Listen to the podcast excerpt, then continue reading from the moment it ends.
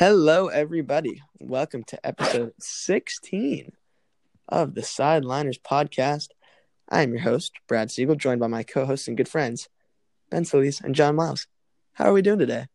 Pretty Doing good, pretty good. Doing good. Okay, fantastic.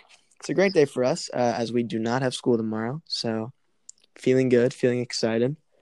Today's opening day of the MLB. That's exciting too. Um, yeah. Uh, some quick headlines to discuss. Um, just some college basketball stuff. Today is April Fool's Day, so it's kind of tricky to figure out what's real news and what is just a prank. You have to be very careful. Um, but Roy Williams, after 33 seasons as a head coach in college basketball, is retiring from the University of North Carolina. Um, it'll probably be really hard to find a replacement for him, and you know, obviously, no one is going to be that caliber that quickly. But uh, we will see. I have no idea who they're looking at, but I think it's I think it's uh, the number came out to 900, 900 games around that. That's uh, crazy. yeah. Wow, that is a lot of games. Um, And the other big. Oh, go ahead. well, I, I was just thinking, or I was uh, reading somewhere that um, the potential of Brad Stevens, the current Boston Celtics head coach, if he is driven out of Boston, could be a potential hire. Yeah, he probably will be driven out of Boston too. That, There. that, that that's a topic for another. That's a topic for Right. They should be. I mean, a, a top five team in the East. But you know, anyway. Anyway, Um, what was I gonna say? Uh, the other big uh, news in the college basketball coaching carousel: Chris Beard, the former Texas Tech basketball coach, will be hired at the University of Texas, and I, I'm excited. I'm very excited. Ushering in a, a new era. I mean, Yeah. it's you have a coach that has Final Four experience. Um, Yeah. you know, good tournament success, pretty good on the defensive side of the ball. I'm I too am excited to see what Chris Beard can do with the roster. Yeah, that's gonna be great. Well said. We'll have- Okay, well, um, again, a very exciting part about our new schedule. We get to go to our sponsors really quickly. So it's about that time. Wait, So wait, let's wait, take wait, it. wait, what, Oh, time is it? What time is it? Well, Ben, I'm glad you asked. It's time to take it to a message from our sponsors at Anchor. Welcome back, everybody. Uh, let's get back into the more of the uh, college basketball world, and uh, thank you, Anchor, for the sponsor. We love Anchor. I don't think we've said that yet this episode, and it's very important to say.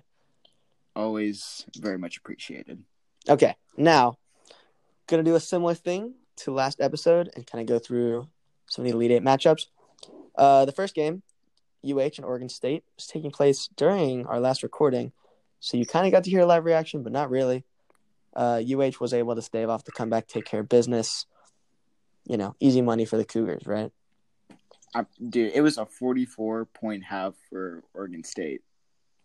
I mean, that's pretty, pretty impressive, especially considering what they did in the first half. Was not great at all. I mean, it got close. It really did get close there for a little Mhm. bit. Right. Um, in the second game on Monday night, Baylor, Arkansas. Baylor again take care of business as predicted. They might be the deepest team in college basketball. They looked really solid. They were kind of up by 10 or so, 9 or 10 most of the game. And every time it looked like Arkansas was getting back in it, Baylor would answer. Yeah. So again, takes care of business, covers the spread, just like I knew they would. Mhm. Um, moving on to the Tuesday games, Gonzaga takes care of USC by 20, like they always do. And I, and I want to talk about Gonzaga for a second. I, I don't think we're realizing enough. Like, we know, like, Gonzaga is the best team in the country. Gonzaga is, you know, they're really good. But, like, we're not really talking about if Gonzaga manages to win this whole thing, they might go down as one of the best teams ever. ever like, ever. Yeah. They, this season, they are 30 and 0. 29 of those wins are double digits. The only one that isn't a double digit win was on December 2nd. They played top 15 team West Virginia and beat them by nine. That's their only non double digit win. And it was, you know, four months ago.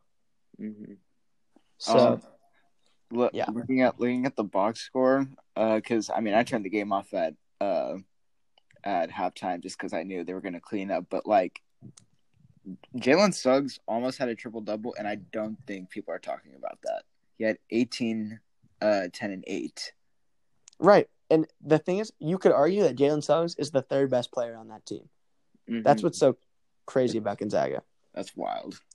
I mean, those three guys, Jalen Suggs, Drew Timme, and Corey Kispert, are better than mm, basically every other college basketball player except a select few, I would say. And they work so well together. I mean, they're just totally unstoppable. It's insane. And then uh last game of the Elite Eight. Oh, I am so excited to talk about this one. oh my lord, you yeah, whatever. So um, I don't know if y'all would remember this, but in the last episode, I did say I think Michigan is going to beat UCLA, but if they lose, I won't be surprised, and you will be hearing from me. And uh, you heard from me, so that was awesome. UCLA, the magical run continues.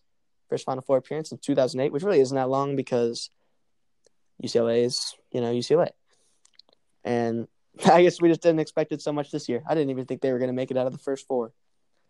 Yeah, I mean, we all thought it was going to be Michigan State. It's Michigan Yeah. State. so. It's crazy.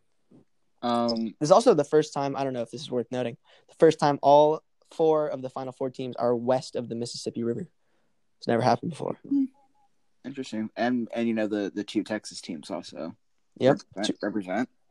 Yep. Um, and no Texas team has ever won it except for Texas Western, that classic iconic Okay. team.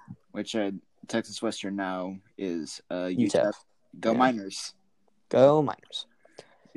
So, Johnny predictions? Juzang just completely eviscerating brackets or what Yeah, left of I mean, Oh wow. my god! And he It- fouled I out against Alabama, such, too. He wasn't even playing overtime.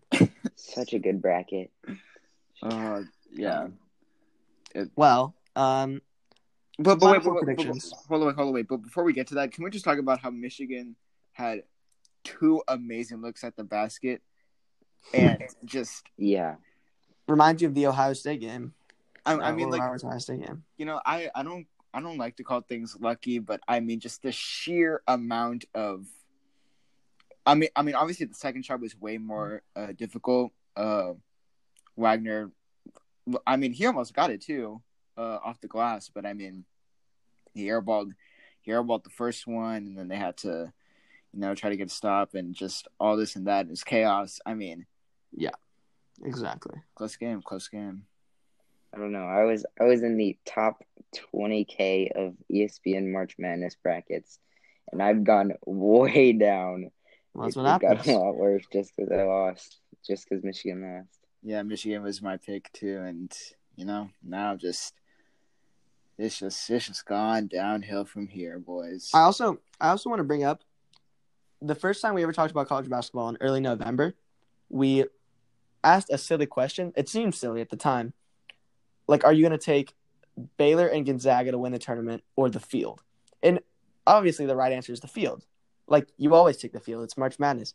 But Baylor and Gonzaga both made the Final Four. They'll both be favored to play in the championship game. If I ask you the same question now, Baylor or Gonzaga or the field, you're taking Baylor and Gonzaga, right? yeah. Exactly. I mean, hmm it, you just so UCLA has no shot, right? No shot. Dude, the line for the UCLA like 14. is fourteen. Yeah, That's no shot. crazy. Like, I mean, do either of y'all think they have a shot? Because they don't.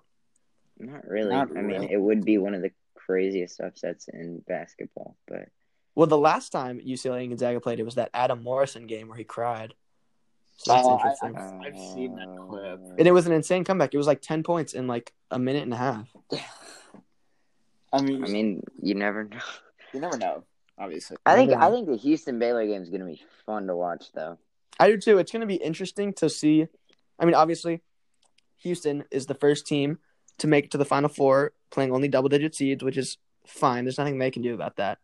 But it'll be interesting to see how they transition to the role of an underdog because they haven't been one all tournament. And then you know you go up against a team like Baylor, and then it's like, whoa, now you're just now you're just You're the totally underdog. Yeah, Yeah. So we will see. I think Baylor will take care of business. It might be close though. Houston plays some great defense, and when their shots fall, they're they're tough. But I don't know. We'll see. That'll be an interesting one. That'll be a fun one. It could be one of those games where it's just it's it's just scrappy the whole game, just defensive minded. It might it might be one. Oh Lord, I I hope it's not. Uh, what was it? Super Bowl 50, 53? Yeah, the Rams Patriots one. Yeah, Oh goodness That game gracious. sucked. That game was The horrible. Saints, yeah. the Saints. I mean, it would have been different with the Saints in it. That's We we're saying. not going down that rabbit hole, John. Not today. Come on, it was the least entertaining Super Bowl in anyway, history. anyway. Um, oh my gosh, I literally forgot what I was gonna say. Um, well, I was just oh, oh, oh, I remember, scrappy- I remember, I remember. The like watching Baylor defensively, like UH is great, but Baylor might be better. Like they, their rotation and the fact that anyone can guard anyone, it's nuts. Just Baylor is so deep. Everyone, I like think I think we do know that Baylor is better, but it's it's a Final Four matchup, and it's two of the best teams we've seen all tournament. So I think this is just going to be really exciting. Uh, although Baylor is seeded better and just played better throughout the season and this tournament so far. well, and you can make the argument that UH hasn't played anyone. exactly. I mean, they played Syracuse. They had a great tournament, and an 11 seed though you know it Yeah. just yeah again you can argue either way um yeah i think that about does it big day um mlb opening day again maybe we'll cover some baseball in the future i don't i need you two to start watching some baseball and. But but Yeah. uh, but also to be fair, I mean, you know, the more we do these videos, the more we get closer inching towards um the NFL draft and the draft story. NFL draft. we're in draft month i mean yeah we got plenty to talk about in that regard as well and i think we will on monday uh we'll do some kind of some updates talk about Mhm. the trades and such. And Right. yeah, we're in draft month. It's April. So very exciting. Excited to see. You. Yeah, I think that's about all we've got. You all have anything else to add? Good. Yeah, we- Okay, well. Ben, you want to take us out? Um, obviously, we love we love the support that y'all give us. Um, helping us do these videos every week. Um, make sure if you're listening on Spotify, make sure you like and download the podcast. If you're listening on Apple Podcasts, make sure to give us a five star rating And And download. and download, obviously. And we will see y'all on the next time. All right, see y'all on Monday. Goodbye.